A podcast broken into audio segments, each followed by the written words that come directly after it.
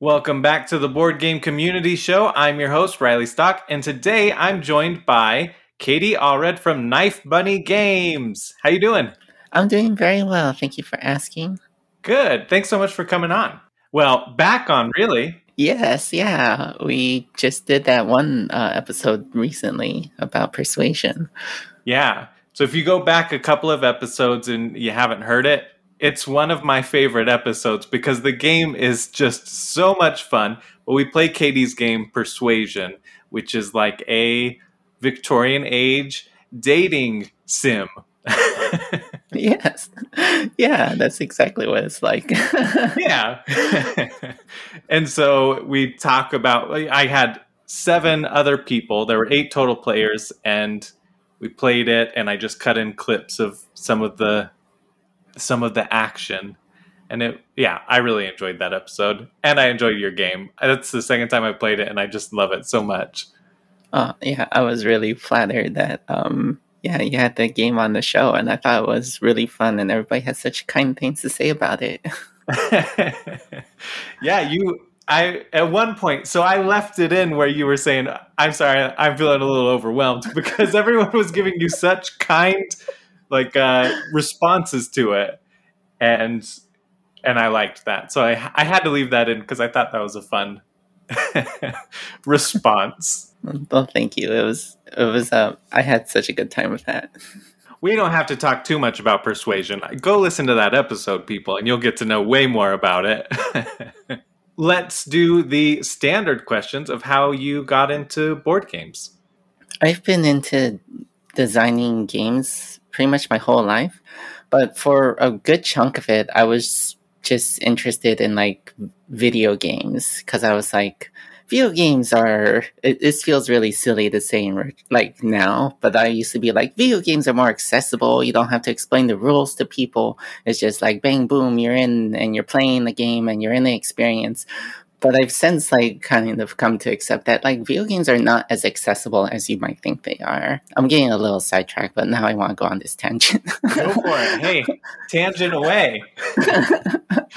like in terms of like art forms like video games there are so many like pieces and components that have to be in place for you to experience it the way it was intended like you can't play the original super mario bros like the way it was intended unless you happen to pull out that old nes because like the controllers are different the like way it's emulated the ability to save in the middle of it's different like the experience that you have today playing super mario bros is different from the one you had like if you played it as a kid, as I did, um, showing my age a little.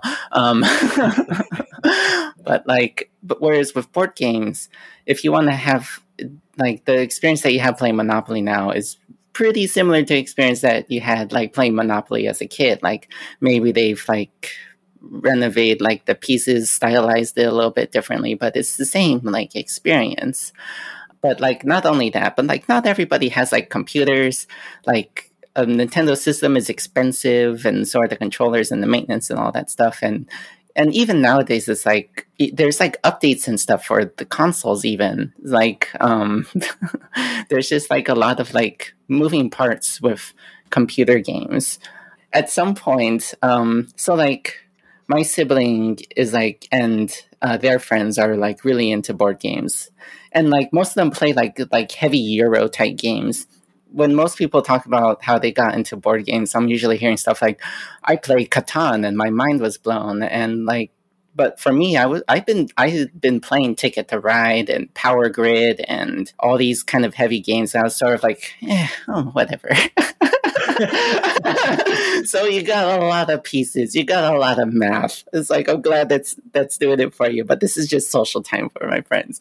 Um, but then like oh, one day my sibling brought out Root, and my mind was just blown with that game. I was like, um, I was like, wait, but there's so many different ways to play it, and like, and there's like a story going on. If you're playing the raccoon, you're like Littlefinger, and like a war between like these factions, and like, um, and I thought that was really compelling. And I and I started getting into it. And I'm like, there's like a lot of different strategies. There's a lot of different like emergent things going on.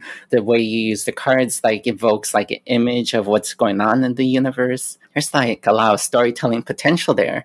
And so I just kind of fell down that rabbit hole of like board games could be art. Um, and board games could be really compelling art. And they, by their very nature, encourage a very social experience that you don't necessarily have with video games. There are some very good social video games like Keep Talking and Nobody Explodes or um, what's that? Too many. It's not uh, Overcooked. Overcooked's another good one. There's like there are some good video games that encourage like very fun social interactions, but board games by their very nature are really push that. Like the like board games are compelling because of the social element for me, which is why I dislike Euro games so much. Whoa! Sorry. I didn't Sorry. know that. Wait, why don't you like Euro games?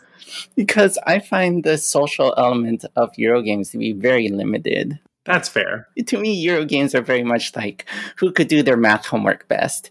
And like some people like that's cool. Like that works for you. I'm happy for you. I'm glad that exists for you. Um, it's just not my cup of tea, I guess. no, that makes sense. I get that. Sometimes my wife gets mad because she's very impulsive when she plays games. And so a lot of times I end up winning, and sometimes I win by a lot. And I don't mean to, you know, I'm just, I, well, I have that whole gaming history, and, you know, it's second nature to me. But at the same time i like to think really hard and think a couple moves ahead. So euro games work for me and she likes playing euro games but she gets frustrated because she doesn't want to have to math out multiple turns ahead. She wants to just play her game by herself type thing with other people. I totally get it. Yeah yeah. What's weird is that i'm very good at the math and plotting turns out so uh. like, um, so we'll play the Euro games, and I'll tend to do really good. Like, there's one like uh, when I play with my group of friends, there's like a joke that you like kick their butts at every board game. Um, but humble brag. It'll just be this really funny thing of like, yeah, uh, uh, I'm just really good at board games, everybody. but like, um, it'll be this funny joke where we'll play a board game and then I'll win. I'll be like, that was awesome. I hate it.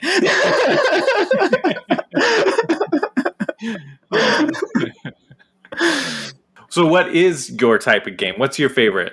So, I have like a very strange spread of games that I really like. I like games like Pax Pamir. I like games like Oath and Root, but I also really love um, modern art. Modern art's one of my favorite uh, games. I really like uh, High Society. I like um, Poetry for Neanderthals. I have this like spread of like party games and really complicated like war games. that's a good spread. Yeah, that's it's a good variety. I think that's important though. Variety is important even if you don't like Euros, it doesn't hurt to occasionally play them. It can be fun. Yeah, yeah. And you can be good at it and trash your friends. yeah. Yeah, I don't I don't want to give the wrong impression. I think Euros are a fine thing, a fine like, no, you heard it here and, first. She, yeah. Katie hates Euros. She thinks they're all garbage. Bring it on. they don't do it for me.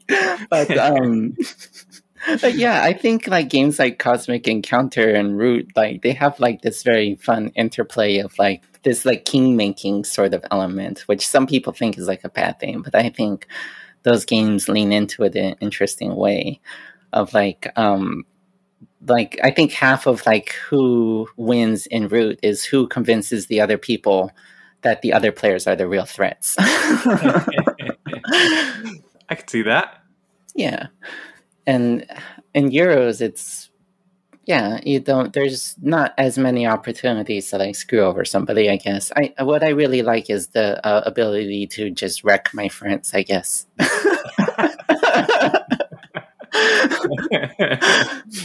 and this totally makes sense because when we were playing Persuasion, the second time I was playing it, I still hadn't realized that I could totally bluff and lie to people if I wanted to and try and make myself look like a more attractive suitor.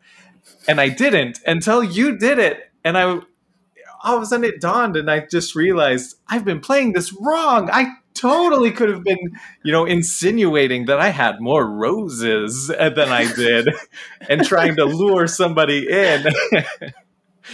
uh, yeah.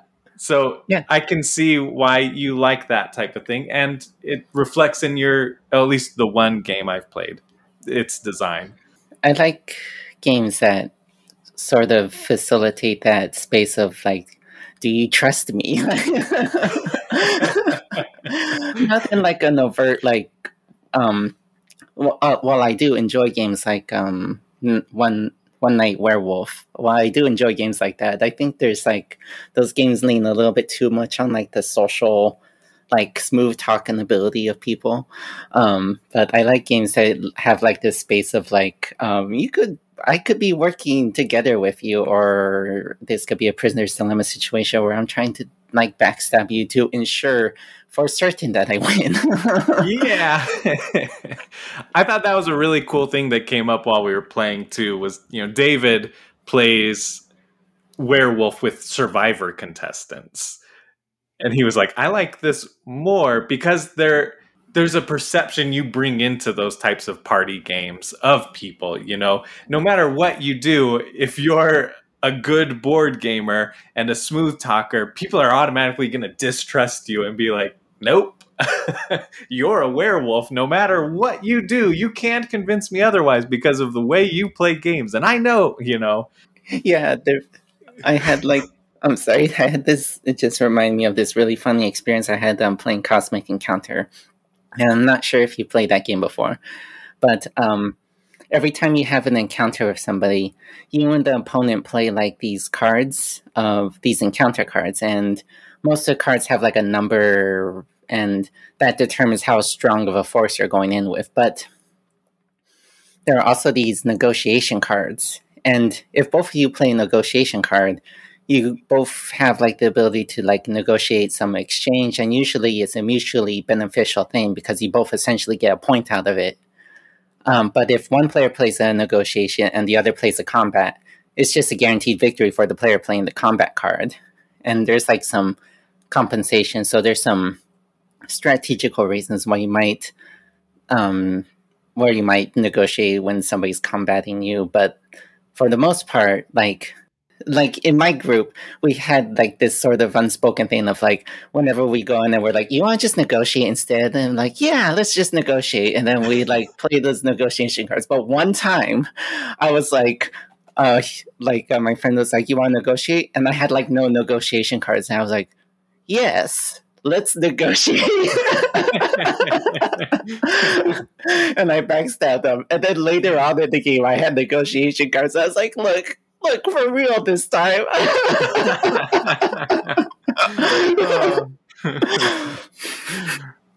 Creates a good, memorable moment. Fond memories. yeah. I know I just backstabbed you like five minutes ago, but look, trust me. did they do it? They did, and oh, we okay. both negotiated. oh, that is wonderful if if you had to choose one game or three, but if you can choose one, what would it be as your favorite? Oath, Oath for sure. Okay, is like my favorite. I think it might have been on your show, but um, I I remember hearing on a show like Oath is a hard game because you have to have like the same group coming to it every time. But it's a legacy like game, but you don't have to have the same group showing up every time. like I just wanted to clarify that. Um, like uh, you could have it. It it tells a better story when you have the same people showing up because it's sort of like, oh, this player won and now they're the chancellor and this is the kingdom that they formed and stuff like that. And this they formed an alliance with this player that session, but but it's very easy to just like have somebody new come in or have somebody drop out and come back in later. And um, but that game tells such amazing stories um, with like essentially no flavor text. The flavor text is just the names of the cards and their how their abilities interlock. My God, there's just there's something really beautiful about that game that I just love. It's it's been a like Cole Wehrle's work in general has been like a huge inspiration to like my design processes. That's one I really really want to play, but I can never justify buying it because I know I would never get it to the table. And I hear that really the one and two player games are mediocre, but three yeah. and up, it, or three and four, I think is where it shines, is what I've heard. Yeah. Yeah, definitely. Yeah, that game is very weak as a one player game. I have some recordings of me playing it one player, and they are, yeah, it is definitely not as great or oh, really? compelling experience. Yeah, yeah, I do. are they out there? Can we watch them? Yeah, yeah, they're on YouTube. Um, I should warn you that this was like before I started like like integrating with the board game community. So like I hadn't gotten like my swearing under control yet. so I swear like a sailor does videos.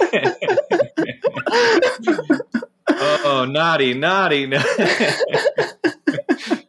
I mean, to be honest, I'm I, I swear quite a bit. Like I swear like a sailor off the air. so yeah. hey, no judgment. yeah, yeah. Like I I went through a long period where I was like no swearing and then and then I went into a period of like like actually heck yeah swearing. Um and then i started getting part of the board game community and it's like oh understandably they're not really into that. Yeah. Uh, I uh, I started taking a improv class recently, and last week I went to it, and we had to give like a monologue, an improv monologue up on stage uh, by ourselves. Well, that's obviously what a monologue is. that was weird. Uh, and so I went up there and they gave me my topic and I started like I came on just with high energy as if I was like doing a convention. I was the first one of the night and I started going and I I cursed a little bit. And then later I realized that she had recorded me, the instructor had recorded me. And then the next day she posted it online and I was like, "Oh no. Oh gosh, my family's going to hear me cursing up a storm here." and luckily she had edited it out like she she edited out the swearing. nice, nice. Should I leave that part in the podcast? I don't know. Well, fam, if you're listening to that, you know. uh, anyways, but yeah, it really is. It's kind of an interesting thing. The majority of board game content creators don't curse in their stuff. I mean, occasional podcasts, occasional YouTubers will. And I guess, do you think it's because it's a family hobby? I, yeah, I think so. I think it's because. I think it's because there's this perception that games is like a medium for like the whole family, including kids, and that there has to be some level of like like family friendliness in that like when you create something for others to ingest. And I think for the most part that's like a good way to look at it. You want your stuff to be accessible. And to some families, they're really sensitive about it. And people have their reasons, and that's totally fine. yeah. Yeah. It makes sense. I yeah. mean, it's from my perspective, why I don't curse on the show is just for an accessibility thing. You know, right, people right. who like cursing aren't going to be necessarily turned off by us not cursing. Yeah, yeah, exactly. But people who are offended by it are going to be like, "Oh, that's a no," you know. mm-hmm. Heck and, no. and you know, um, it's a lot harder to do this like verbally, but I've been getting into the habit of like whenever I feel myself compelled to like swear in like a text message or a tweet or something, I'll try to come up with like some like alternative and I'll try to get creative about it. And I find that that's a lot more like rewarding and fun when you're like, like, like, ah, wet socks full of sand. Like, uh, that's awesome. Well, I, I actually really like that. And when I'm doing creative stuff, I usually try not to swear anyways because Mitch Hurwitz, who was the writer for Arrested Development, he said it was really fun working on Arrested Development and you try and you can't swear, right? You can't swear on on what is that uh, network TV. hmm And so he said we would have to come up with creative ways around that. And so you come up with these really funny moments that were purely like they could have easily just thrown in a swear word if they were on cable, but because they couldn't use that, they had to be creative and come up with something alternatively. Uh, and I really appreciated that. And kind of looking at other shows that do the same type of thing, it makes a lot of sense. Like, I mean, you can sometimes they just substitute it, right? Like Battlestar Galactica just says frack. Yeah, yeah, yeah. Yeah. Which works. That's you know that's a good way to do it. But I like when you do the creative. Yeah, yeah. There's like yeah, forming like a new language of like like uh this uh uh frack that and like uh this boots like that's like fine, but it loses its charm quickly, I feel like. it does. It does. uh, anyways, side stuff, tangents, love it. I can see behind you multiple bunny statues, like above. yeah, yeah. I've I've uh, I've actually got my childhood stuffed animal up there. Oh, nice. Is there only one bunny thing? I thought I saw two or three things. There's there's a couple. There's a couple bunnies up there. I've got a Pusheen with a top hat. Um, Is it a bunny like- Pusheen? Uh, no, it's just a cat The Pusheen. cat. Okay. Like right up here. Oh, okay. Yeah. I thought that was a bunny too. I thought it was like a chubby bunny huddled up, but I, I couldn't see very clearly. I got my wife a Pusheen, and she absolutely loves it. Yeah, They're so yeah, soft. yeah. They're so squishy. Yeah. I was wondering if Knife Bunny. What I guess how did you come up with Knife Bunny for your name? So, um, I am really into the cute, stabby aesthetic. Um, that like fluffy, cute, or like, and but just like slightly menacing kind of aesthetic. And I can't remember how I was thinking about it. I was like, like. Like a bunny with a knife sounds like a fun thing. I wonder if that domain is free. Oh, it is. Okay, well, that's gonna be mine now. That's a great way to come about it. yeah yeah is that domain free that means like nobody else is committed to it well, let's talk about some of the games you're designing. We we've got Persuasion, check. hmm i've yeah i've got like a few now and they are all deduction games You've got the you're good at. It's great. yeah yeah i think um think the only well actually yeah there's all they all have some element of like deduction going on but um uh, funnily i i have one that's um where you're playing as a detective and one player's playing as like a like a conspirator and that one is funnily probably the least deduction-y of all of them Oh, interesting. I thought that Yeah, one that looked really, really interesting. Yeah, yeah, that one's a lot more like a logic puzzle than it is like a deduction game. Um, at higher player counts, there's a deduction element because one player is playing as a saboteur trying to throw off the investigation. But like for the most part, the core game is like more of more along the lines of like mastermind. Like um, one player's creating a puzzle and the others have to figure it out, and it's a lot of like logic, like if this is true, this is false kind of stuff. What's that one called? That one's called Unraveled. Ah, that's right. And the inspiration of that was um those like um those like uh what's it called? Those like string theory like conspiracy maps. Yeah, I wanted to make a game that captured that. Yeah, everything. yeah, yeah. That's what I've it got one was. right here. A red yarn or a Um, conspiracy map. I got like I made this. Oh. that is awesome. There's for viewer or for listeners, obviously you can't see. She's Yeah. got like a poster board with newspaper clippings and yarn or string tied to together from clipping to clipping. yeah, yeah. Is there- I made that. Is there I- actually a conspiracy in there? Uh, no, no. I just I just clipped like all the things that look like they m- might look that somebody might form a connection between them and like string them all together. but like I am really bad at art. So whenever I have to make assets or anything, usually what I'll just do is I'll make something physical and take a photograph of it and use that. oh. I love so it. That's what that works. That's what that was about. uh, that's clever. Have you seen? Do you watch Community? I mean, back in the day, I guess. Um, a, a little bit, yeah. One of my favorite things in season three, Chang becomes like the school security and he ends up doing a whole conspiracy board and does the whole like detective inner monologue. It's one of my absolute favorite episodes. I love anyway. that stuff. Yeah. so I'm totally into that. Anyway, rambling, tangents. Yeah. Yeah. uh, what else? What other games you got?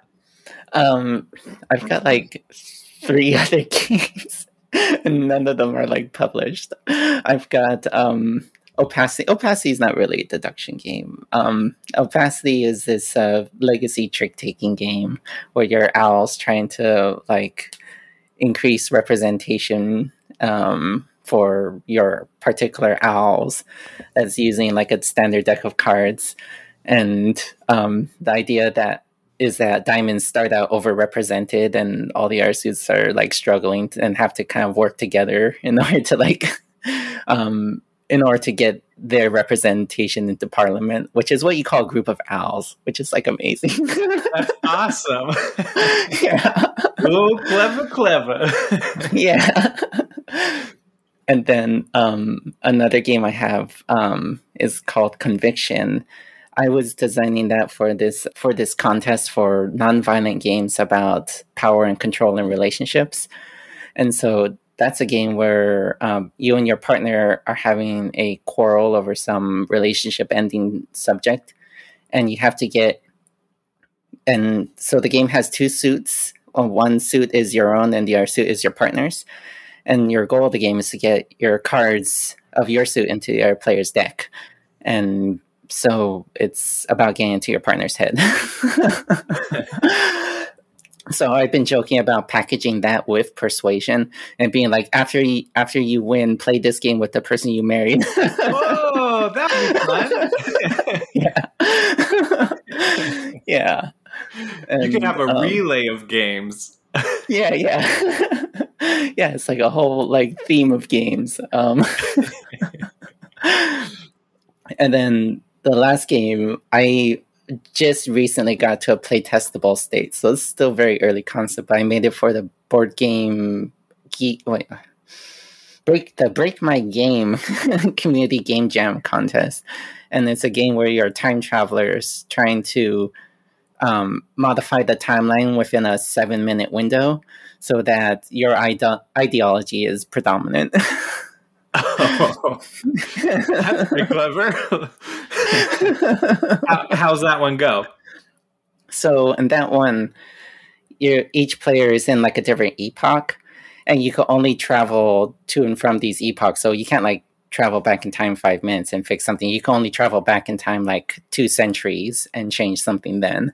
And so ah. each player is in a different epoch, and every time a player in an earlier epoch takes an action, everybody in layer epoch gets a chance to like change the events that are tied to them. There's a little bit of this every every player has like different goals for what they want in the timeline and they don't necessarily conflict. So like they somebody might be like, I think the timeline is most in favor of me, and their player is like, I think it's most in favor of me, but they won't know until they've revealed their cards at the end. Um, okay. Yeah. Yeah. And that's another game where multiple people could win. I think all my games are semi cooperative except for Unraveled.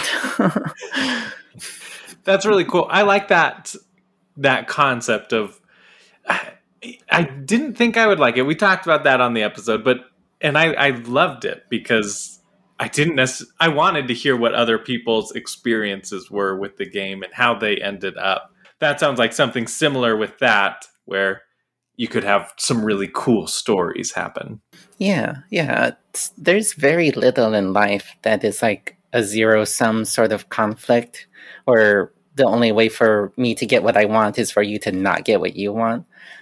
So I feel like more games should reflect that. I think there's a lot of conflicts that we have in our real lives that don't necessarily have to end with you with one person losing or with necessarily lots of people winning. I like games where everybody could win and everybody could lose. yeah. I think that's good. That represents life. More yeah. of our day-to-day stuff. Yeah. And if you want to backstab people and be the only winner, hey, that happens too. Yeah, yeah. See how long your friendship lasts when you keep doing that.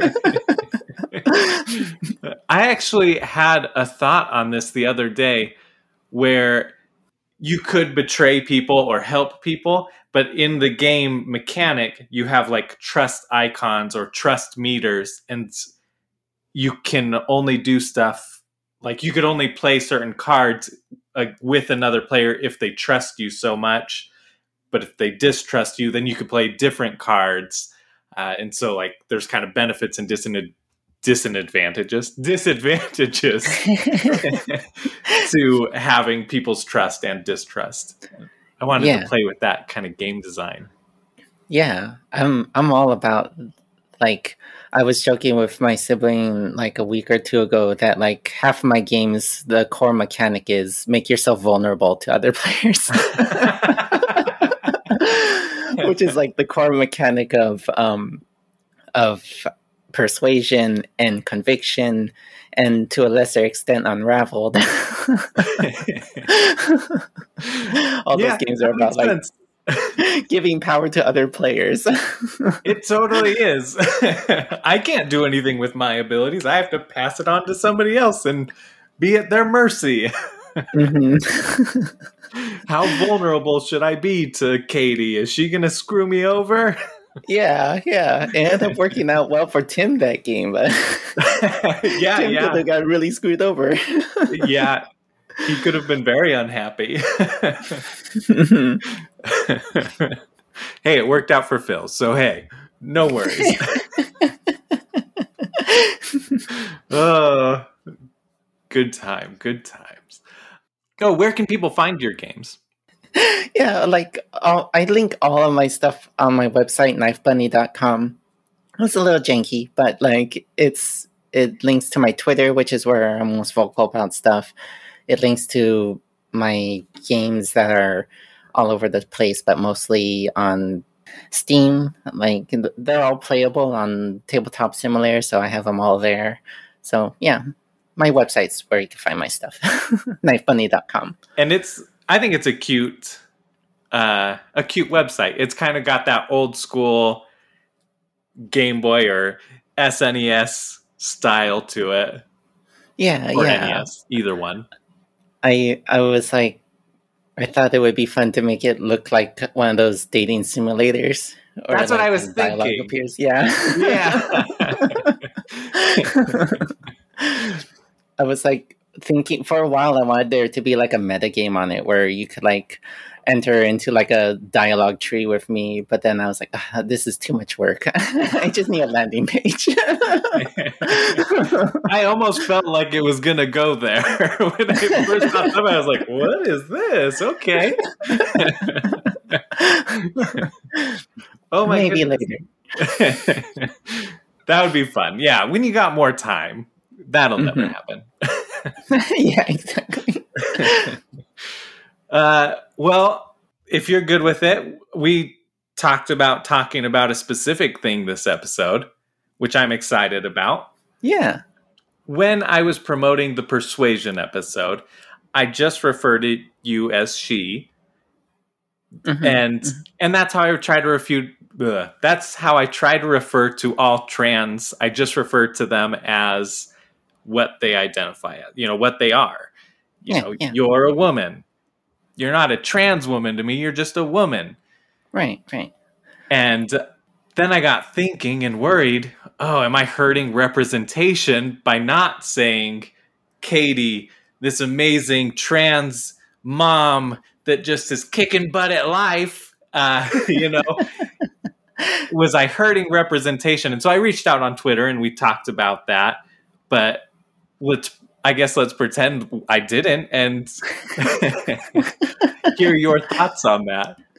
Yeah. So um, I I totally think that's the right way to go about it. Generally, just just treat trans people like the gender they identify as. Like that's that's that's who they are, and and you don't necessarily want to include the fact that they're trans because you don't know if they want to be you don't know if they're out and if they feel safe being out and such like that and not everybody is as privileged and has that luxury um, I have that luxury, and so I try to be as loud about it as possible. um, I try to be very because the only reason I was able to realize that I was trans was because I witnessed other people living their life visibly trans, and so by being out there, it helps people see like, oh, you could be trans and live a happy, healthy, normal life and not just be the butt of jokes or the victim of violence. you could just be a normal, happy person. it is possible. yeah, yeah, it's it is possible. I'm glad to hear that. And the last thing I want to do is hurt representation. Obviously, I you know I I think the Mick and Starla episode you and I sort of talked about that for just a sec, but I brought up something and it was I was well meaning, but it came off a little ignorant. And I'm glad that they corrected me and they addressed that very well. And it's one of those moments where it's like, oh, shoot, yeah, I need to be careful the way I say certain things because I didn't think that way, but it comes off that way. Uh, as I thought more about like, how do you reach people of color? How do you reach more trans people? How do you reach these types of people? How do you get those type of people in our community, in our board game community? And today it dawned on me like because we're setting this up and and getting ready to do this interview and I was like, "Oh man, how many trans folks would be so excited to play a game by a trans designer?" So like being a designer that's openly trans and loud and proud about it could draw in more trans people. Being a you know a black designer and and being loud and proud and and you know like showing your game out there and showing that you can do that that's going to draw people more people of color into the hobby. Uh, and not only that but showing that it can be a safe space. Yeah yeah. I think it's it's so important to just get more diverse people out there and what's important is that it's not just like depictions of like minorities and and like um, such people, but that you also have like designers and people who are in the creative process that are involved in like that representation. Because too often it's like you end up having like some like white neurotypical like hetero people representing these like like people who are underrepresented and they end up just misrepresenting them or simplifying their issues or vilifying them and like so it really helps to have like more like those people who are just telling their own stories and sharing their own perspectives and um, their own experiences. And so yeah to me it's very important. And i'm in a position of privilege where i can be safely like very loud about being ADHD and trans and whatever. And and so I am. yeah, for exactly what you said. Like, um, the more people that could see, like, oh, hey, you can be a successful, like, or or at least have your stuff together. I don't know. were saying that I'm successful. I haven't published anything, but I'm like, I'm like, yeah, I'm I'm doing all right. I think you're doing it. You're doing it. Yeah, yeah, I'm getting back. But like, yeah, it's it's such an uphill battle because yeah, um, like publishers don't really think those stories will sell, or they like like it seems like I don't know. It's hard because like my perspective is only my own, so I don't know exactly what's going on in like publishers' heads, but it feels like we get the same stories retold over and over again, and the same perspectives shared over and over again. So yeah, it's kind of uphill battle. It feels like. Yeah, definitely, and I hope that in the not too distant future that it's just a very openly accepted thing. It's a it's a definitely an interesting thing because you know, growing up, I had no I I don't I didn't know anybody trans. And yeah, for years and years and I think that was normal to just, you know, so it's a newer concept for a lot of people. Yeah, yeah. It's it's that's what blows my mind about it. Like trans people have been around like like forever. And I was like talking to my mom about it and she was like, "Oh yeah, I I back when I was like doing like um I forgot what kind of work, but doing like um social services kind of work. Like I worked with some trans people and I was and there's a part of me that was like, You worked with trans people and you didn't tell me about it? I was like, she didn't know that I was like trans or anything. Like Yeah. she just thought that I was like kind of an odd kid. like but I don't know, there's some like people don't feel safe being open about it. Like um it was it's really funny story because like i was um i have like this group that i play like rpgs with and they're the coolest people. And like one and then shortly after i realized i was trans i like came out to them. And then like within weeks of that i was like wait you're trans too, and you're gender fluid, and you're agender. How come none of you told me?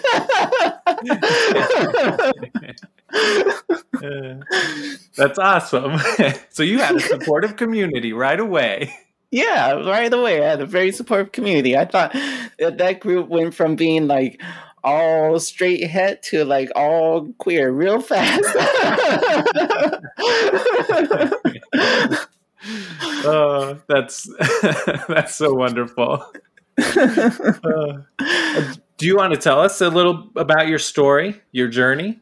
Yeah, sure. Um, so like I um, yeah, I don't know where do I start. So like I only realized I was trans like maybe two years ago. Yeah, about God, was it two years ago? Ah, oh, jeez, the ADHD. I, can't, I can't remember. It was like two years together. ago, maybe three years ago. I can't remember. But like, it wasn't that long. Oh no, it was two years ago because it was just before the pandemic hit. Like, it was just before the pandemic hit.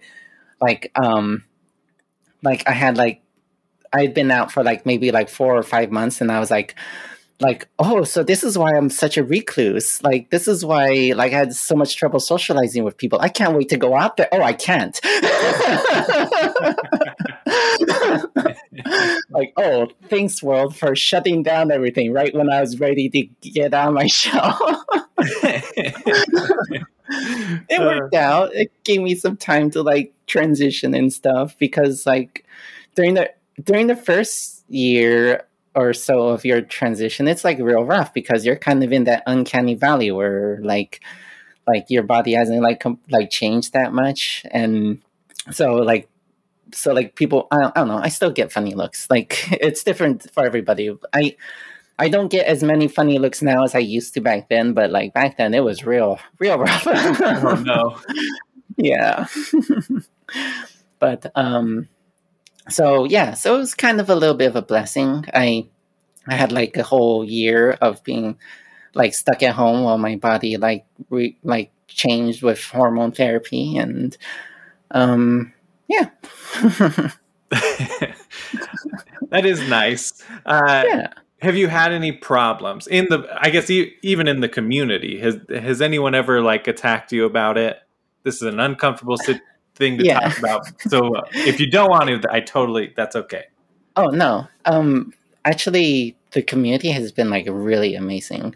I've like god, like um there's I feel like this is another part of the story. Like we hear so many bad stories of like people coming out and then getting rejected from their families and stuff like that that I don't know, you kind of come to expect that's what's going to happen when you come out at work or when you come out to your family. But like when I came out to my family, it was like nothing but incredibly supportive, like love.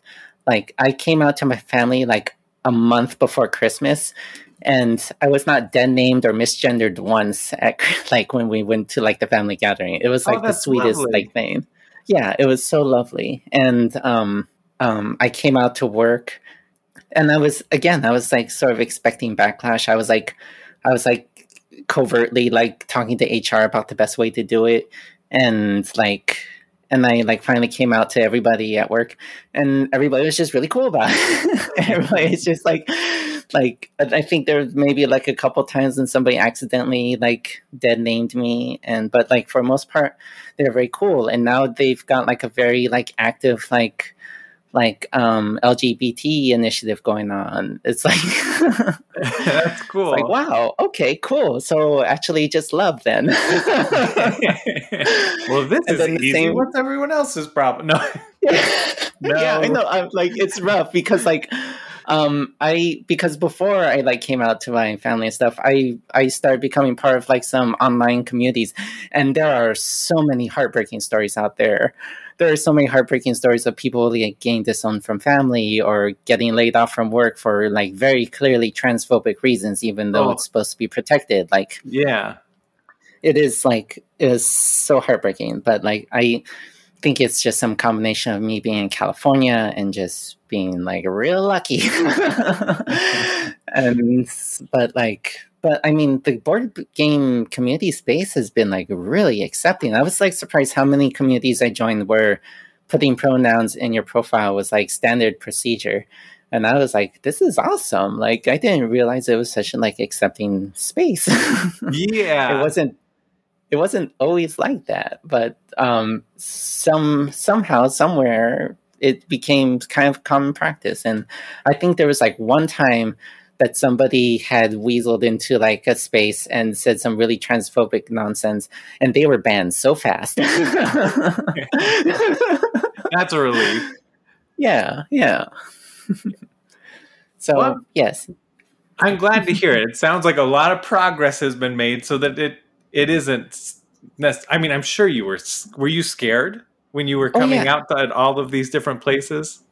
Oh yeah, yeah. Um, I was out before I joined the board game community. Uh-huh. So um, by that point, I was already emboldened from my positive experiences with like work and family. I mean, not to say that I never had any bad experiences. I still have like like the weird off cuff experience on the street or random people or God the uh, the chasers online.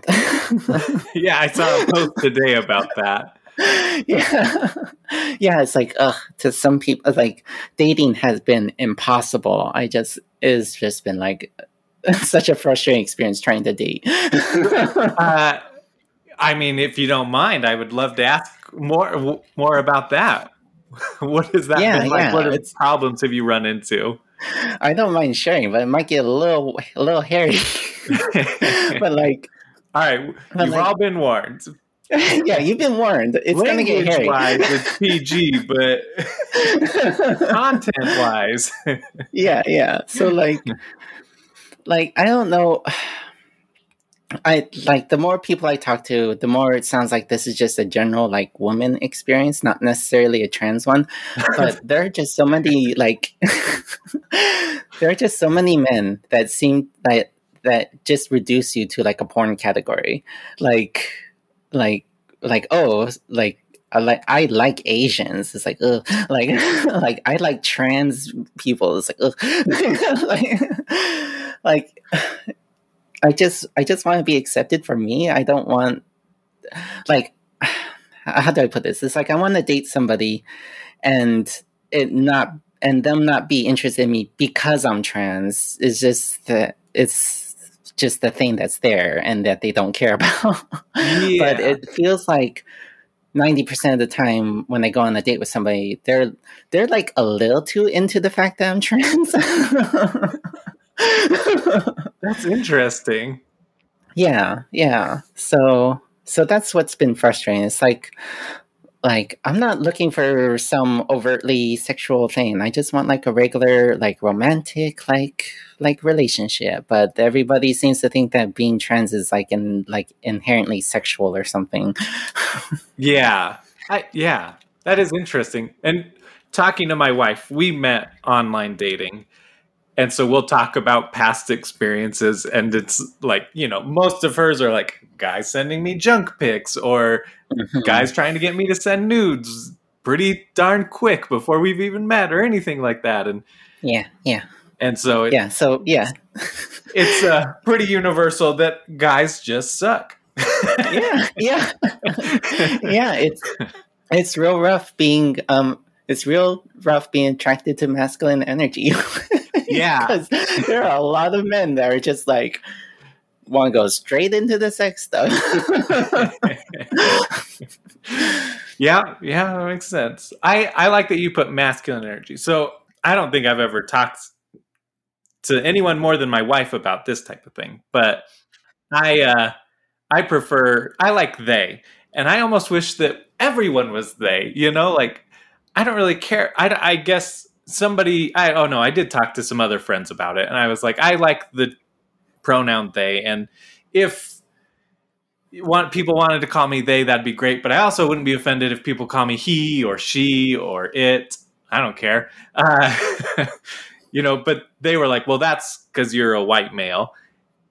And so you have that white male privilege where like your gender, your race doesn't affect anything. I'm part Native American, but nobody could tell. Like I have the slightest reddish hue that you could not tell yeah. that I'm Native, you know, at all. Anyways, I I just think that would be such a cool world to just be attracted to who you're attracted to, to dress the way you want to dress, to be the way you want to be. Like I do very yeah. feminine things. I flirt with guys, I flirt with girls. I, you know, like it's it's just a fun human. I'm just human. Uh and yeah.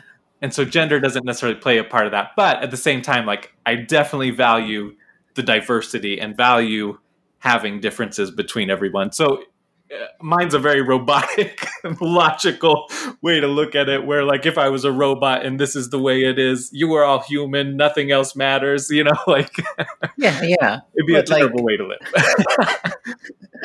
but like i i totally i totally get where you're coming from because i was like really like part of my transition i was like really confused about my sexuality because like like I don't know how do I explain this. There's a lot of like things about like there's a lot of feelings that they that they don't really like explain to you in school. Like I was I was feeling like this these emotions towards women like for most of my life and I was just like this must be attraction. I must just be attracted to women.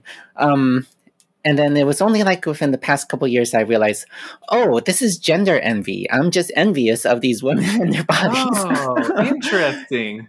yeah, and um, and like, and so like, partway through my transition, I was like, like so like for the early part of my transition i was like so i guess this makes me a lesbian. I guess i'm a lesbian woman like and i'm like okay.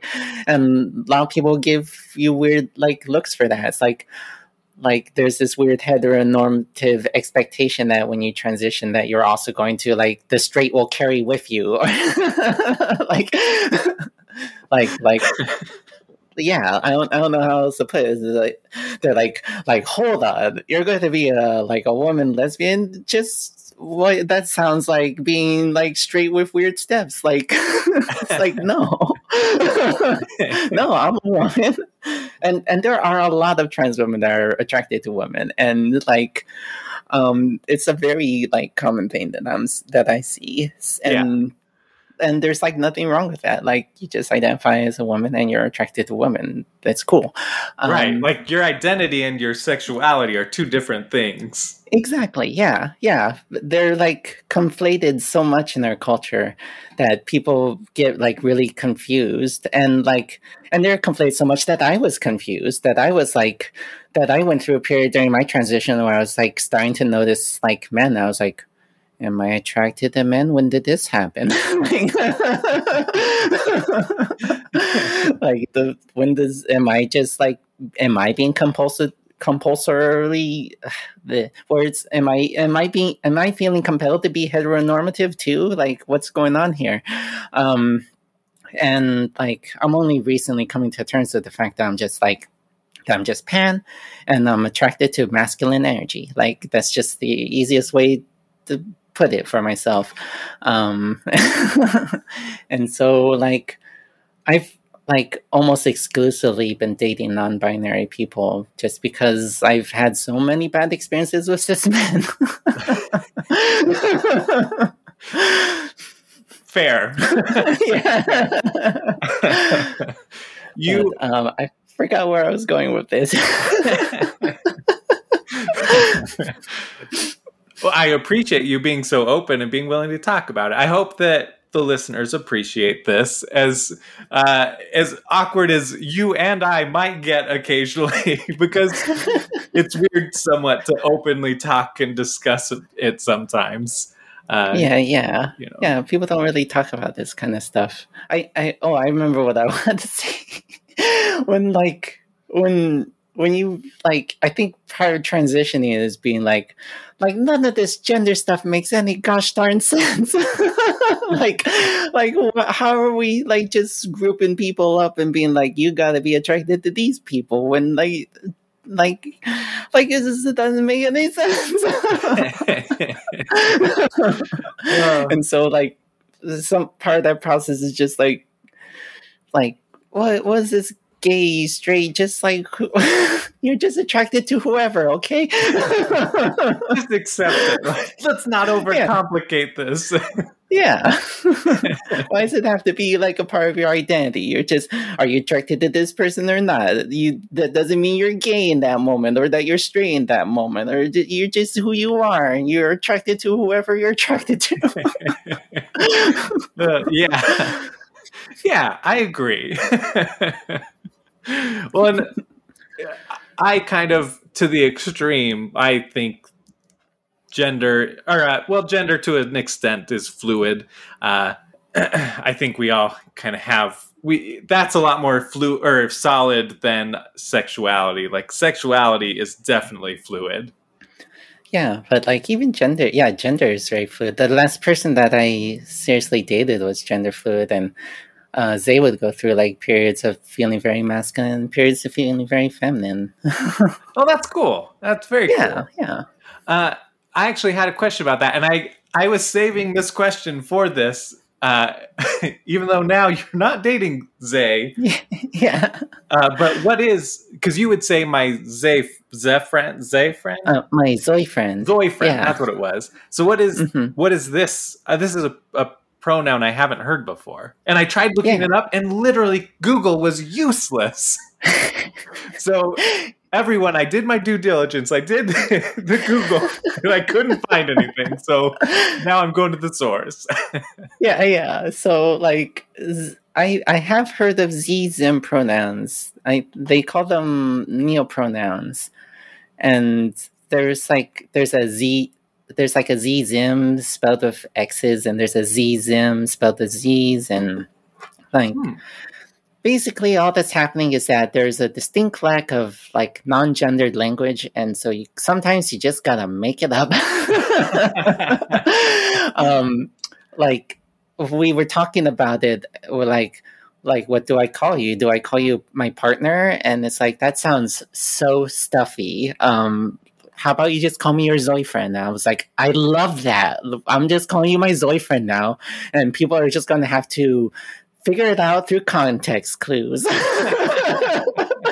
okay, cool. so that's why when I Googled it, I didn't really get anything.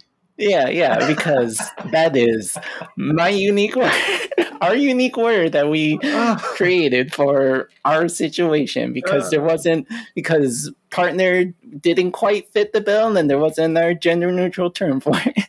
I that makes me so happy because I just was I was thinking I'm just an old man, I guess. You know what's with these zays and zoes and z- you know. I wasn't grumpy about it. I was very genuinely curious about it, curious enough to actually Google it.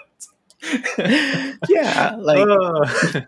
this is a struggle that um, I have with my sibling a lot because my siblings gender, and so like we're like constantly struggling with like what should I have my daughter call you? Like what's the gender neutral version of uncle and aunt? And like we said we settled on pibling because we had heard the term nibling for like gender neutral niece and nephew yeah, and Pibling would be like the parent version of that. but like it's like a constant struggle of stuff like that. It's like, what's the gender neutral version of this? Like, um, when we when I broke up with my uh, when I broke up with my boyfriend, my ex boyfriend, like I was like, I'm so mad at them right now, but it's even more frustrating that I can't think of the gender neutral version of the words I want to use.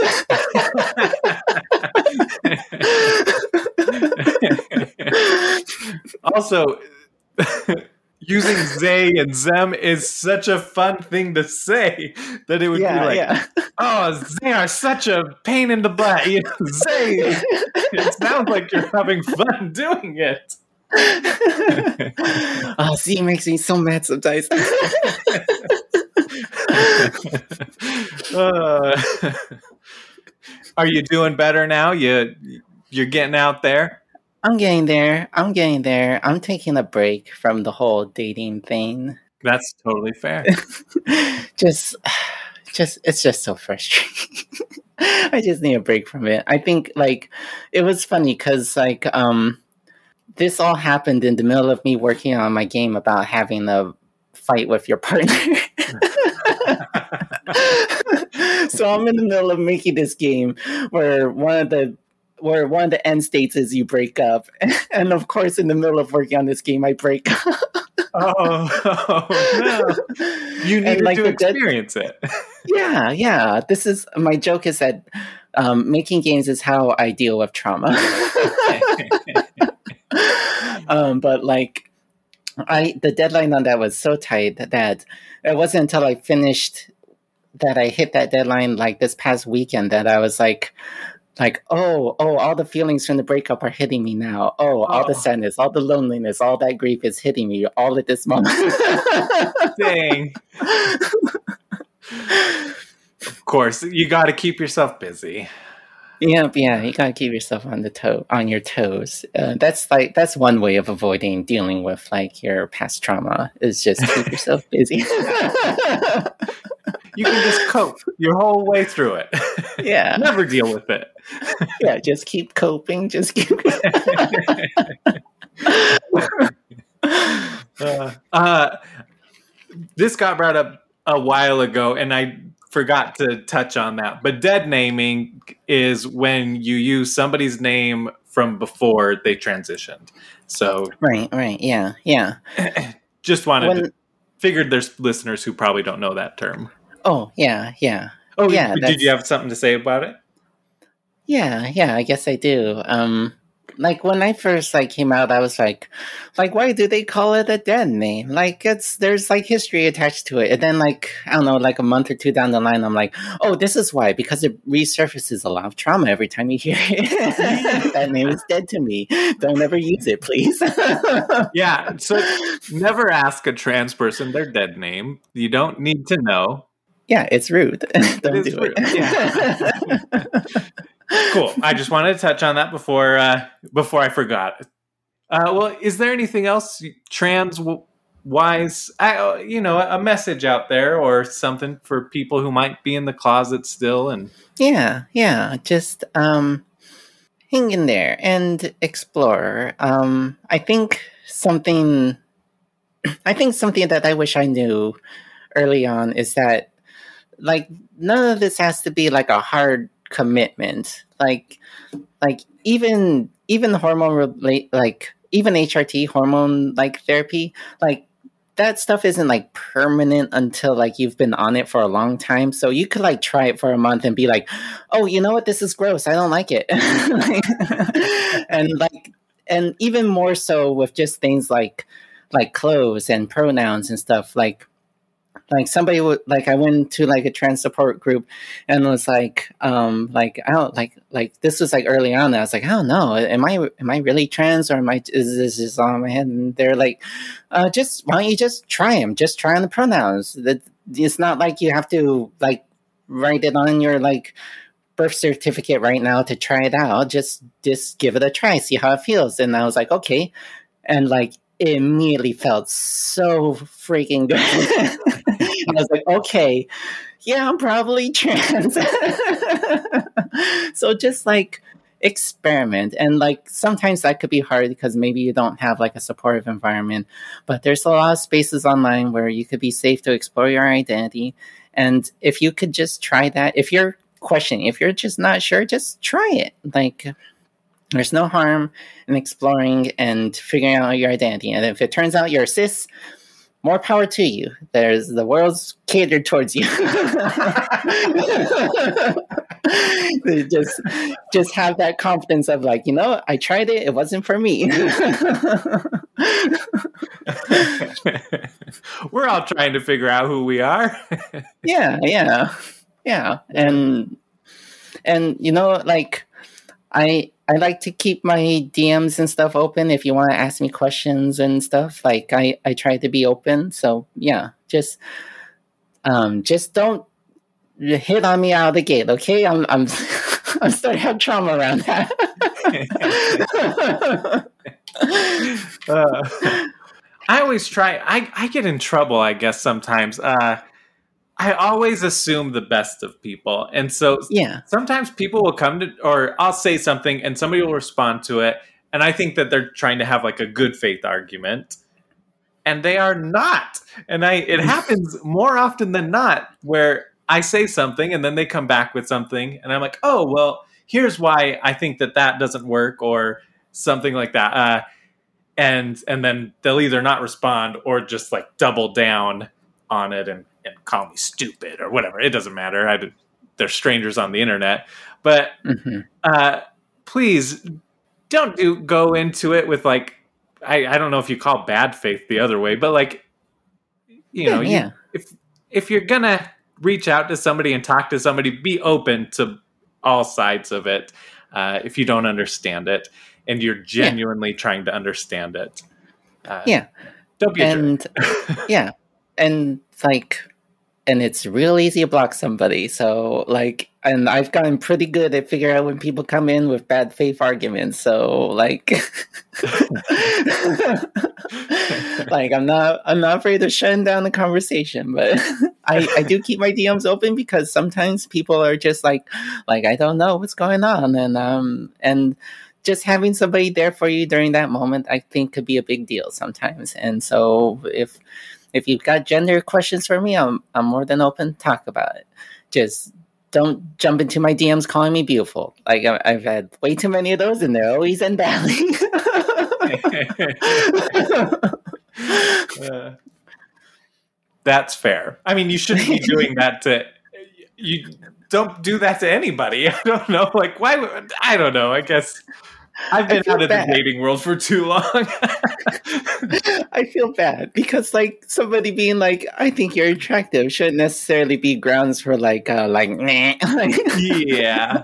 but like you a certain point you've just been burned so many times like like maybe this person just genuinely thinks i'm attractive and is reaching out for help no no they want the, they want pics I'm so glad that I'm some ugly, misshapen person that doesn't get hit on. So, you know, maybe try that. I, I hadn't considered that. uh, I think it's just a woman thing. I think it's yeah. just like a fem energy thing because, like, because you're a very attractive person and i so i think maybe if you're just presenting more femme maybe people feel more emboldened to like harass you too. Uh, yeah. Uh, i wonder how many actual relationships have stemmed from someone being like sliding into the dms and being like hey girl you hot. What's up? Look at my six pack this is how our relationship started. He stayed to my DMs. He sent me a dick pic, and, then I was like, "Hmm, this is the one." Happily ever after.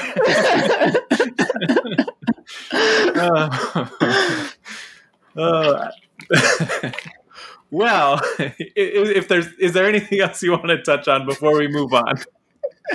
no, no, that's it. Yeah, just yeah, just I I wish more people felt like safe exploring, and I wish people gave people space to explore too. I guess be supportive of people who are exploring. Yeah, try to have an open mind. Yeah, it's not hard to be respectful of people's wishes. Yeah, yeah. So, uh, well, now we'll dive back into normal conversation. So boring. Uh, what do you do outside of board games? Oh god, I've been dreading this question. well, you play video games, right? We know that. Yeah, I do. Uh, I play a little bit of video games. Uh, every once in a while, um, Lucas Pope or uh, Toby Fox will make a video game, and I will play. It I feels like those are the. I don't know who those are. Okay. Oh, you don't know who Toby Fox is? So, do you know Undertale? Yeah. Oh, uh, oh, I'm drawing a blank. I know the name, and I even have like an image in my head, but it's not like fully formed. Like uh, Sans and uh, uh, Papyrus, or yeah, yeah, yeah. So like, so um, Toby Fox is the Are you talking about who- trans? Are you talking about font? yeah, actually, there are characters that are inspired by fonts. okay. but like, Undertale is like a game.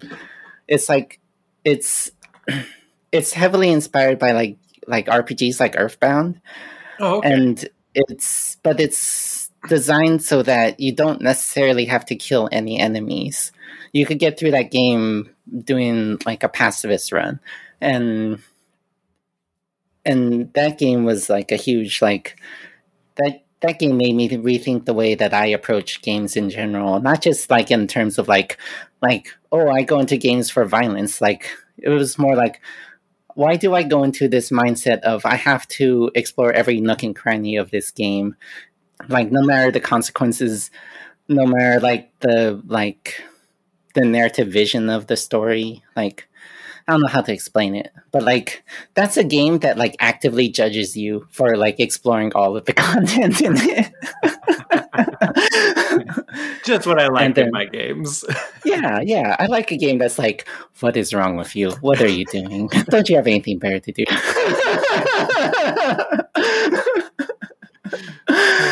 Um, and then Lucas Pope is just like, uh, this just genius game designer. Um, like uh, he designed uh, Papers, Please, if you've heard of that one.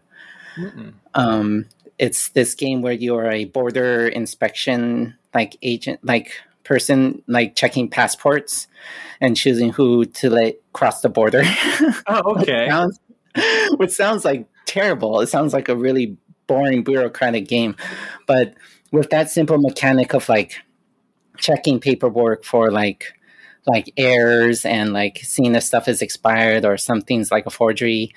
And just with that mechanic it tells like such compelling stories and like intro and and like um puts you into like such like interesting ethical dilemmas.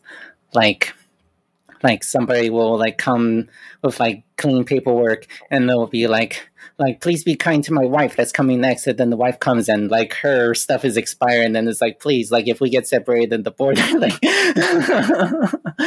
like that guy also did um the return of the Obra Dinn which is just like this really amazing game where you're an insurance inspector like looking trying to figure out what happened on this ship that came back empty like and yeah oh he just like comes at games at such a, like a unique like stance and interest and brings such new mechanics in such an interesting way that i'm always like really compelled by his work most games is just like how many guys can you shoot Yeah. yeah. and don't get me wrong, every once in a while I like to play like Enter the Gungeon. I played a lot of Enter the Gungeon, but Yeah. like um but lately I find I only have time for those kind of games. I used to play a whole lot of Dota and Team Fortress 2. Oh, nice. yeah. I loved Team Fortress 2. That was ah, that was a good one. yeah, yeah. I've got an embarrassing amount of hours in that game. All right. Well, then, other than video games, sounds like Um, that's not your main hobby out of it. Yeah, yeah, like yeah, I'll I'll play video games like very sparsely nowadays. The thing I like doing the most nowadays, I think, is just listening to like YouTube video SCS which sounds like scary because like that's like a gateway towards like extremism. what is it? YouTube video essays. oh, essays. Okay. I heard SAS is, and I was like, what is SAS? yeah, but like, I really like like watching these YouTubes of people like doing like deep dives into media, and I think my favorite right now is CJ the X.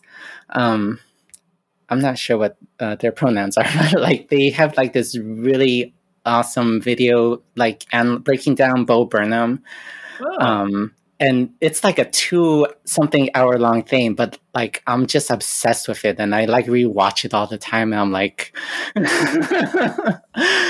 uh, like I love watching like these like different perspectives on like the media that I like listen to or enjoy, and to me, it's like analyzing like modern art. Like the this is the art of our times. These memes, this like this this cat video. These are this is the artwork of our times, and these are the people that are analyzing it. yeah, that makes sense. You know, gifs are art now. Yeah, yeah, yeah. like uh, the same person did like a like video analyzing like uh, their favorite memes, and it's like there is so much like information that is conveyed so quickly in such like in the image with like some subtitles on it. There's so much yeah. emotional energy that gets like conveyed in that. that is fascinating. Huh. I'll have to check out some some YouTube essays. Yeah, yeah. oh, you know what? I didn't. We didn't talk about this. Uh, was you're a mom? Oh yeah, yeah. I'm a mom. yeah, I'm a mom. Yeah, yeah. I've got a kid, and she is she is such a she is such a bundle of energy. How old? she's four years old. Um, she is so excited to wear her uh, Little Mermaid costume to preschool today. oh, nice! Oh, yeah. For people not who don't know, today is Friday before Halloween, so mm-hmm. uh, yeah, that's when we're recording this. This will come out after Halloween, but. yeah, she she woke up and she was like, "I I get to wear the mermaid costume to school." I was like, "Yes, honey." she was so excited. oh, that's awesome. yeah. I've been slowly trying to indoctrinate her into the game world. yeah, four years old. Can you play much with her? Um, not too much. She she still has a lot of trouble with grasping the magic circle. She gets like competitive over stuff that's like not even supposed to be competitive, and she gets like it's like like honey, this is a cooperative game. It's like how come you found more like things than me?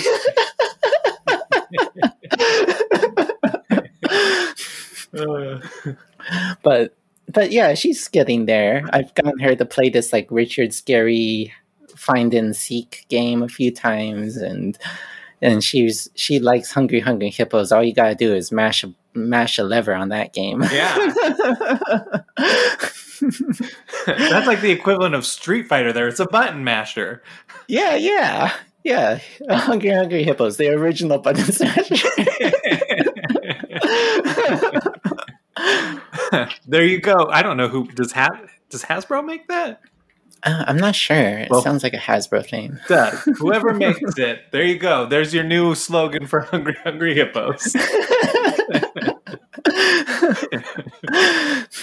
uh, She's been like really into arts and crafts lately, and I'm like all for that. I I because I've been getting into arts and crafts lately. Um, it's like it's fun to like look at stuff and be like, how can I prototype a game with this?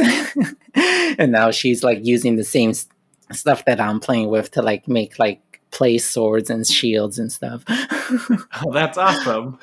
Yeah. Sometimes I talk about like we need to have a kid just so that I can have a board game, but uh, a, a board gaming buddy. I don't know why I podcast. I get tongue tied so often. Uh, yeah, tongue tied is just a perpetual state for me. yeah, that's how I feel. and then I kick myself because I have to edit the video, and I'm like, oh, I sound so stupid. Oh man, can I just cut this whole part out? this is why I don't edit anything because it would just take me forever, and I hate listening to my voice over and over again. yeah, I've learned to ignore my voice, and then today actually I was listening to an old episode and I was like, "Oh no, I sound so terrible. This is why I should listen is so I can figure out those patterns that I keep going to." Like Oh yeah. With Mick and Starla, I said, "I love that so much." And I said that throughout the entire episode because they were so high energy that I felt like I couldn't keep up and my mind was blinking because they just had such great chemistry and I didn't want to ruin it. And so all I could say was like, I love that so much because I did love it so much. oh my god. When somebody points out like your like vocal tick and then all of a sudden it's like I say this so much. Oh no. How do I fix this? I just said it again. I told Phil about that uh, for that Mick and Starla episode, and so he sent me a poop emoji every time he heard it while he was listening to the episode. And all of a sudden, the next day, I'm receiving poop emojis, and I'm like, "What is this for?" I I completely forgot. He said, "You know why." oh my god! Uh, Phil from Organized Fun. If you didn't, people, yeah. uh, any any other hobbies you want to touch on? Yeah, actually, um, just yesterday I was like, I need a day to decompress. What are the things I like to do for fun? Um, I like to play video games, or specifically Toby Fox and Lucas Pope, Pope video games. I like, um, God, what was the other thing? Like, oh, um, I just started recently watching Lower Decks, and that show is like really amazing. Right? I don't even watch a lot of Star Trek. Yeah, but that show is like so good. Are you through the first season or are you into the second? I finished the second season. Oh I, man, you're ahead of me then. I I was gonna start the second today, but I was like, I really need to get an interview in before next week. so I'm doing like, with you instead. I'm like, I'm because of the ADHD, I have to have like a constant level of stimulation. So um like when I have like really boring chores around, I like it's like, okay, this is the time that I get to watch lower decks. nice. but um yeah, and then the last thing is like um I'm like amateurish into fashion, which is just a nice way of saying I like buying clothes. I was totally expecting you to say like I sewed this shirt and I made this, you know, like I make outfits. No, no just my- no, I just like buying stuff. yeah, this this nice shirt I got for Halloween, but I'm like, I think I'm just gonna wear this regularly. Actually, uh, that is wonderful. I'm going to start saying that about like my board game. I'm a I'm a bit of an art connoisseur. That's yeah, why yeah. I have this sh- shelf of artwork. yes. You mean your board game? Yes. yes. Okay. Let's get this a little higher class around here, all right? yeah, yeah. Uh, uh, that I that is a great shirt though. That's and it fits for your Victorian age costume. Yeah, right, right. Yeah, it's like wow, this is like really cool, and it like doesn't accentuate my shoulders too much. It's like awesome. but yeah, and it looks like it would be a totally normal, cool shirt to wear anyway. Yeah, yeah. So I'm totally gonna wear this like outside of like Halloween, but like today it's gonna be my costume. I got a mask and suddenly it's a costume. It's just like Mean Girls, bunny ears. I'm a bunny. yeah, obviously. oh, but if you put the bunny ears on the mask, then that's totally Bioshock. Yeah. Oh my god. Yeah, you're totally right. I could totally do a Bioshock thing if I do that. I I had like such ambitions for this costume. I was going to um my I had like I have this like vision that persuasion takes place in this like alternate like Victorian age where like like not quite steampunk but like neon punk where like like steampunk is like everything is like wood and brass, but like I envision yeah. it's more like glass and like silver. like, oh. and so I like got all this like neon tubing, and I was like, ah, yeah, I'm going to make this really cool neon. Like I never had time for any of that crap. so it's just gonna be this and this mask. hey, it's a great it's a great costume. yeah, yeah. Uh, you're going as uh, as one of your characters from Persuasion. yeah, yeah, yeah, exactly. uh, I very much so. What? What am I saying? I really want one day to dress up in full like Victorian era outfits uh, and have a group of people get together and play Persuasion. Do like a YouTube thing. Oh, you could do that online still. Oh man. Okay, I need to get with some YouTube streamers. Let's get this going. yeah. That would be great. Oh my god, that sounds that sounds awesome. Actually, I would love to do that. Oh, I would. I think that'd be great. Especially like, oh, are you going to put on? It's on Game Crafter, right? It's it's not for sale yet because I got my physical copy. I'm like, oh, there's lots of little things that I need to fix. Oh, okay. and I also think I could fit into a smaller box. I, the only reason I put in such a big box was for the contest. And it could actually fit in a smaller box. So, oh, nice. There's lots of little things I want to tweak before I start letting people buy it and also I need to um, do unguided tests of it because um, I haven't done any of those, and I don't fit in the box. Ship shape makes sense. yeah, yeah. Uh, but you're not planning on doing like Kickstarter. You're are you just going to release it through GameCrafter or? Yeah, I haven't decided. It would be nice to get a publisher, but I think at this point I'm just sort of like, oh, I'm just gonna self-publish it. I have a like um, I have a friend that like really does that's really into like Victorian sort of sketches, mm-hmm. and um, I've asked her to do some like artwork, and she's she's been doing some stuff that I was not expecting, but I'm like really into. So um, so I'm thinking that I'm just going to put it on Game Crafter for like people that want to get in on it early, or maybe make a print and play, and then maybe eventually when that artwork is ready, then I'll like actually have it for sale. I don't know. I'll figure it out. Sounds good to me. Whenever you're ready to promote it, we'll do the whole dress up in Victorian era stuff and do a stream. That would be yeah. That I would love that. Yeah, that would be awesome. I'm inviting myself to do that. Like, hey, I'm not asking for permission from you, I guess. Whoops.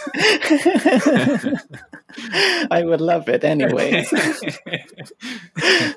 Oh, ridiculous theme. We're, this is going to be a long episode. Suck it up, people. You've made it this far. uh, uh, you do you have I, one? I well, I I've been meaning to ask. Um, to you, what makes a game have a ridiculous theme? Because I've seen games about things as ridiculous as like removing vegetables from your deck like so i'm sort of like like games that i think are ridiculous themes like having a fight with your partner sound like totally legit ideas to me. Well i always say that wingspan was the inspiration for ridiculous theme because it you know, uh, at first I thought it was like a bird watching game, which it kind of is, but really you're building a habitat, uh, which is a better theme than bird watching. And so my original perception of it was it was just a bird watching game. What a boring game! What a ridiculous theme! What an amazing game in actuality. Once I actually played it, uh, but that's what inspired it. So it's like it doesn't even have to be a bad game or anything, just something you think would be a silly thing because persuasion by all means qualifies as a ridiculous theme for me. Like I would have yeah. never thought I would have wanted to play a Victorian era dating game. You know, uh, that sounds ridiculous, and it is so much fun. okay, so in terms of ridiculous things, um, a game that I really want to see made, um, you probably you probably haven't heard the game Everything. It's this game where you play as like literally everything.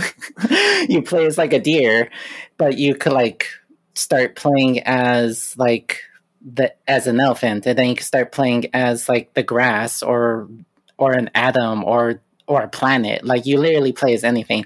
Um, as you're playing the game, there'll be lots of little things that'll trigger the this like uh this like I don't know what to call it, this lecture or this dialogue from this person called Alan Watts, and it will it'll just be all this like really philosophical, like Taoist, Buddhist, like sort of like like stuff about how you're one with the how you're a part of the universe, like like how like god i don't i don't know how to explain this stuff. I'm not like a super smarty brainy person but like the same way that like an apple grows off of an apple tree you exist out of like like the world and like so i would want to make a game that that captures the essence of that sort of like philosophy that you are a you are a piece of this greater universe that you are that it's not that you exist inside the universe, but that you are the universe.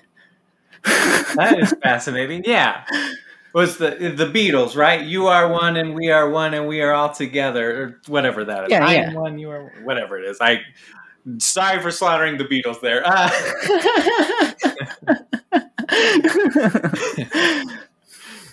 but yeah, that's a good theme. I like that.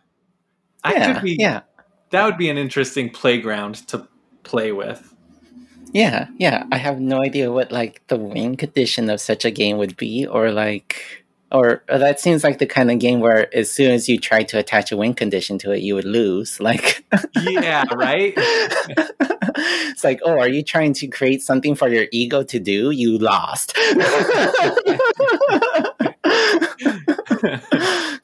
There's a in the Audible adaptation of Sandman.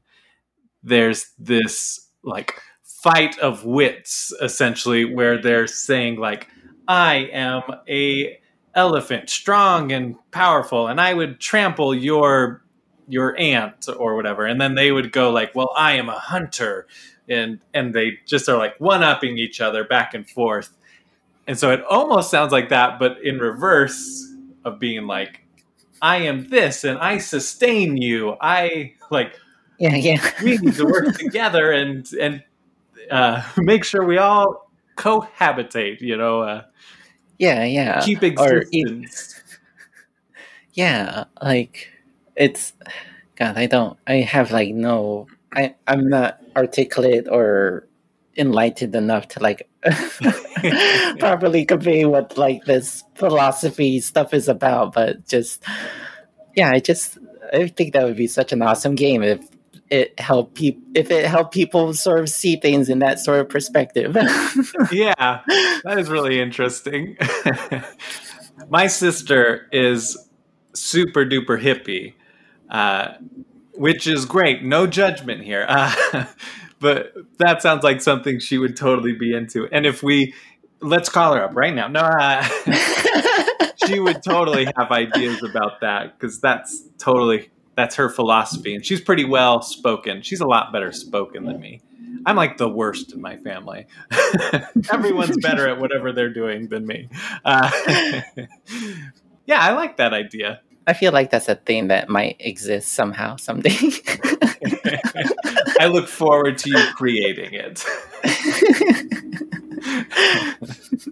Mine i am basing it just off of your I mean, it's it's almost persuasion, but just the your your landing page, your your website of doing the dating sim, that old retro dating sim. I think that would be entertaining to have. oh yeah.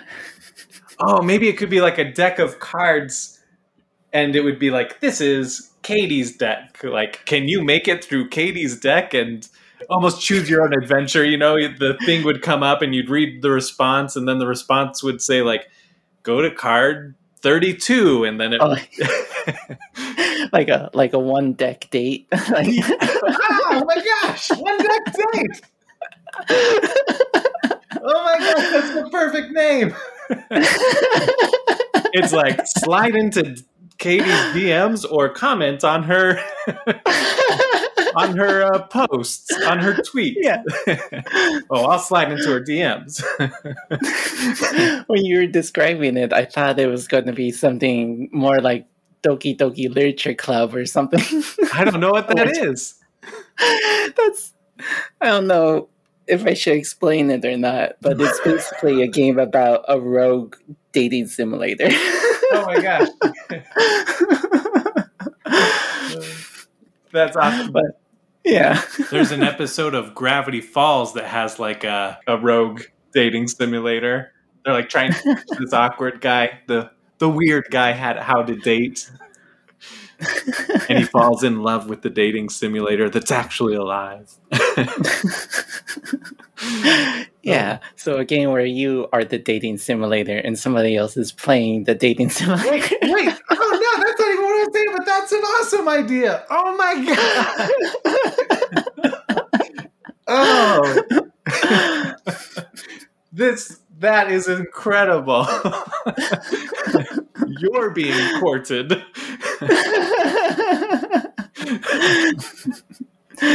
oh my yeah, you gotta you gotta let the player though think that they're that they have a chance, but not let them get to the end of the game, or else they'll turn you off. And oh no! Oh. Some of your responses don't quite match up right to throw them off. yeah. or they do something really weird. Oh man, these are lots of good ideas okay, dating simulator is totally a a genre of card games we need made, board games. Yeah. Yeah, yeah. There are not enough games about exploring romance. oh man. Ugh, I love it. One deck dungeon though. That feels like something realistic that I could make. Yeah, yeah, yeah, it totally does. now there's just like 30 other ridiculous themes I want to make too. So thanks so much for coming on. Is there anything else you want to talk about before we wrap up? No, uh, nope, that's it for me. Okay. Why don't we have you plug your stuff? Social media, your website. Yeah, um, so I'm most active on Twitter at Red Cheshire Kate like uh, like Cheshire Cat, except Kate and Red. So Red Cheshire Kate. Dot, um, eh, at Red Cheshire Kate is my Twitter. That's where I'm most vocal. And then if you want to find any of my stuff, if you want to find my games, my selfies, my like my YouTube streams, uh, my Twitch streams, all that stuff is found on my website, knifebunny.com. There's a section for my personal stuff, which is cheshirekate.com, and then there's um, section for all my game stuff, which is knifebunny.com, but they link back and forth to each other. So if you go to one, you can find the other. Thank you so much for listening. Thank you, Katie, for coming on. It's always fun to have a really real conversation, something that might be uncomfortable to talk about, but is important to get the information out there. And I wasn't uncomfortable at all. I hope you weren't. It seemed like we had a lot of fun. So thank you so much for coming on and doing that with me. Before we go to the end stuff, I went on Twitter and asked who slash what is your favorite board game character. Also, real quick note, I have been sick this whole week, so there is a good chance I'm not going to edit this end piece, so forgive any roughness. I don't feel well and I don't want to spend a whole lot of time editing it. Suck it up. All right, at Spielmas or Spielmass definitely the Kraken or Kraken, whichever you say it, which is missing from Board Game Arena, but available in the first edition and Dark. My significant other will always grab it when playing in real life. That's King of Tokyo, and this is just this huge, shredded, Cthulhu esque. One hand has a claw, one hand is holding like a shining energy light source. I don't know what it is but this thing is hitting the gym every day. It is insane looking, and I like it a lot. Sky Larson at Rob the Sky underscore games. I've played so many games of Heroscape with my friends that the characters hold a lot of meaning and even have inside jokes. Here's my favorite the dino riding orc Grimnak. He once made a friend vow to never play Heroscape again. And to be clear, I should have said that we even have inside jokes about them. I this dinosaur is kind of odd looking. It almost looks eel esque, like the neck flows and it's like pointing down, and there's this orc riding on top of it with two spears. I think it might be a flag and a spear, or an axe pointing forward, charging. Huzzah! Phil Amelon at Board Game Bike lots of great options, but Joan of Arc from Through the Ages has carried me many times. Joan of Arc has such a stern look on this card. It is incredible, but I haven't played the game, so I don't know what this actually means. But here's my translation of it. Her like ability or whatever says your temples and government give you plus 1 strength for each of their happy faces. So I'm super curious if that means like because this card has Joan of Arc, straight faced. Does that mean other cards that are government or temple cards might have characters on them and they are actually smiling? Like, is there a government card where the person has a very stern look on their face and that doesn't count? But if they're smiling, you get plus one strength. I don't know. Board Game Hot Takes podcast, that would be Tim from there said Greer from Near and Far by Red Raven Game, which is one of my favorite games. I will never say no to playing Near and Far. I uh, I just I love that game so so much. And Greer is like this kind of bulky bronze esque. I think he's bronze robot, uh, kind of steampunk esque feel to him. Maxwell Fraudenthal at Maxwell underscore Froud. This guy from Big Book of Madness. Tentacles, check. Incredible use, incredibly useful ability, check. 10 out of 10, would recommend.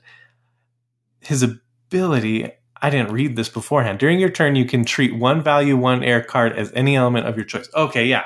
So I did, I actually used this character last time I played Big Book of Madness. I like that game a lot. This character looks really cool. He almost looks kind of like emo esque goth. They all have a school uniform, so it's like a white button up shirt with a tie and and a blue vest that's like a blue sweater vest with a patch on it, their logo. Um, and he's like wielding water in his hands, a ball of water.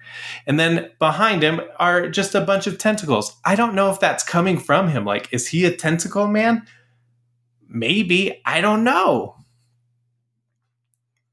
Thinkella at Alexia underscore A underscore W, wheelbarrow slash monopoly. Of course, a classic. I mean, I'm more of a top hat, but that's because I'm a fancy boy. Whatever.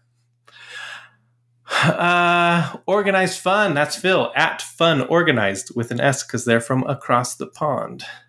Mark Harrigan from most of the Arkham games. Just look at the pose. Bad ass.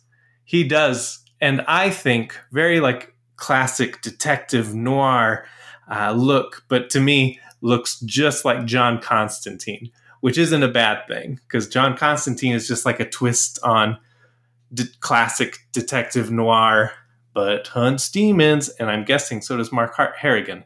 I can't remember if I've played as him or I don't know. I just ordered Arkham Horror LCG. I hope he's in the base game. I'm very excited to receive that. All right. Patrick Blind and at PB Lindauer, L I N D A U E R uh, strange. The thing that pops into my head, Captain Fish from King of Tokyo, which is I don't know what it is inside there. It's got to be some sort of fish with like a bubble or a. To me, it looks like a big ball with water in it so that the fish can survive. But it's also like walking, like in a me- me- mechanized suit. I don't know. Looks really interesting.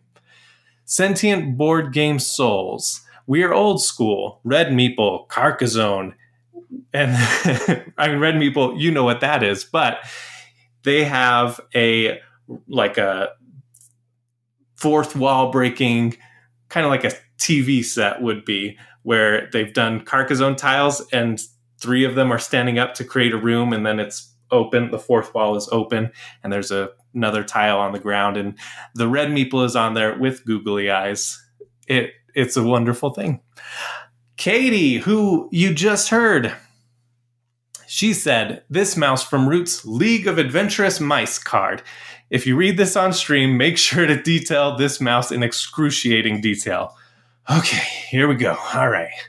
This mouse is on a tree stump and it has, with its right hand, it is bearing a pitchfork above its head.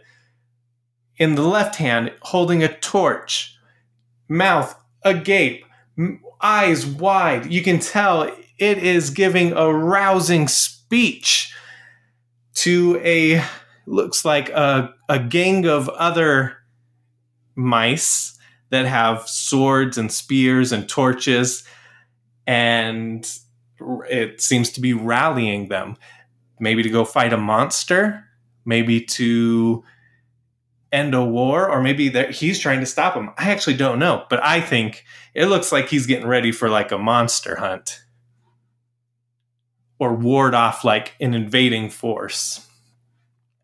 Or she, I don't know what the mouse is. I'm sorry if I misgendered them. All games new and old. At all games new and old, the letter N. Jenny Barnes from Arkham Horror. She's classy, tough, and is rich enough to make it rain all over Arkham. Uh, she does look very badass. She's got two guns, pearl necklace, blue dress. It looks like her dress might actually have like sequins on it. Big blue hat. And her my favorite part is her like quote in on the card says I'm happy to throw money at the problem and if that doesn't work, I shall throw something else. Carl at N20 Games at N20 Games. It has recently become Dumpling, the cat from the the from the fort expansion. I had to look up what that was, but I looked it up and it is a very chubby white cat. I mean, this thing's got rolls on its legs, rolls on its body. Uh, I'm surprised it doesn't have like multiple chins, but it is quite the adorable cat. And it makes you pay like an additional food or something to to to appease it. Oh man, I like this next one. John Moffat uh, at John Texmo said Mayor Van Damage from Streets of Steel. I had to look up what that was. I'm kind of familiar with Streets of Steel, but I didn't know the character. And this dude is like this super jacked, ripped black man that to me looks a lot like J. Jonah Jameson if he was a super ripped black man. And it is quite epic. uh, John Wood said Rektar, the button shy monster, is as seen in both Super Tall and Sprawlopolis. Give them more games to smash and crush in. Um, so it is a blue. If you know what Reptar is from Rugrats, it's like a blue version of that that breathes fire, from what I can tell. And it is quite magnificent in all of its glory. Uh, let's see. I think that is everything. So, thank you so much for listening. If you enjoyed the show, please leave a review, share it with your friends. You can at me at Nerd Out with Us. You can email me, the Board Game Community Show. There's all of this information uh, about Katie, about me, about ProtoCon, which is an in person event where you get to play test games. Um, and that is happening January 28th and 29th. Their tickets are on sale. It's like five dollars to come as a as an attendee. Kids get in free, so it can be a great family event. You can bring your whole family. Your bring your grandma. There's lots of great games there. Let's see. There's also Kickstarters. Um, the Aaron and Paige Treglon have their faction fighters. That's still going on. And then Jess Metheringham has uh, Descent Games. It's like a Christmas card. Oh no, now I can't remember what it's called, but it's it's essentially a game that you. It's like a roll and color game that fits on a postcard. So perfect. I think that they even can deliver in time for the holidays. Uh, so go look that up. I wish that I remembered what it was called. But Christmas card roll and color game by Descent Games. Uh, but that only has like two days, so if you're listening to it, don't put it off. Go and look now. It's pretty affordable too. Uh, and I think she has something with charity, like uh, for every game purchase, she does something charitable, um, which is very like holiday spirit. So wonderful. All right, that is it. That's me done. Until next week, keep nerding out.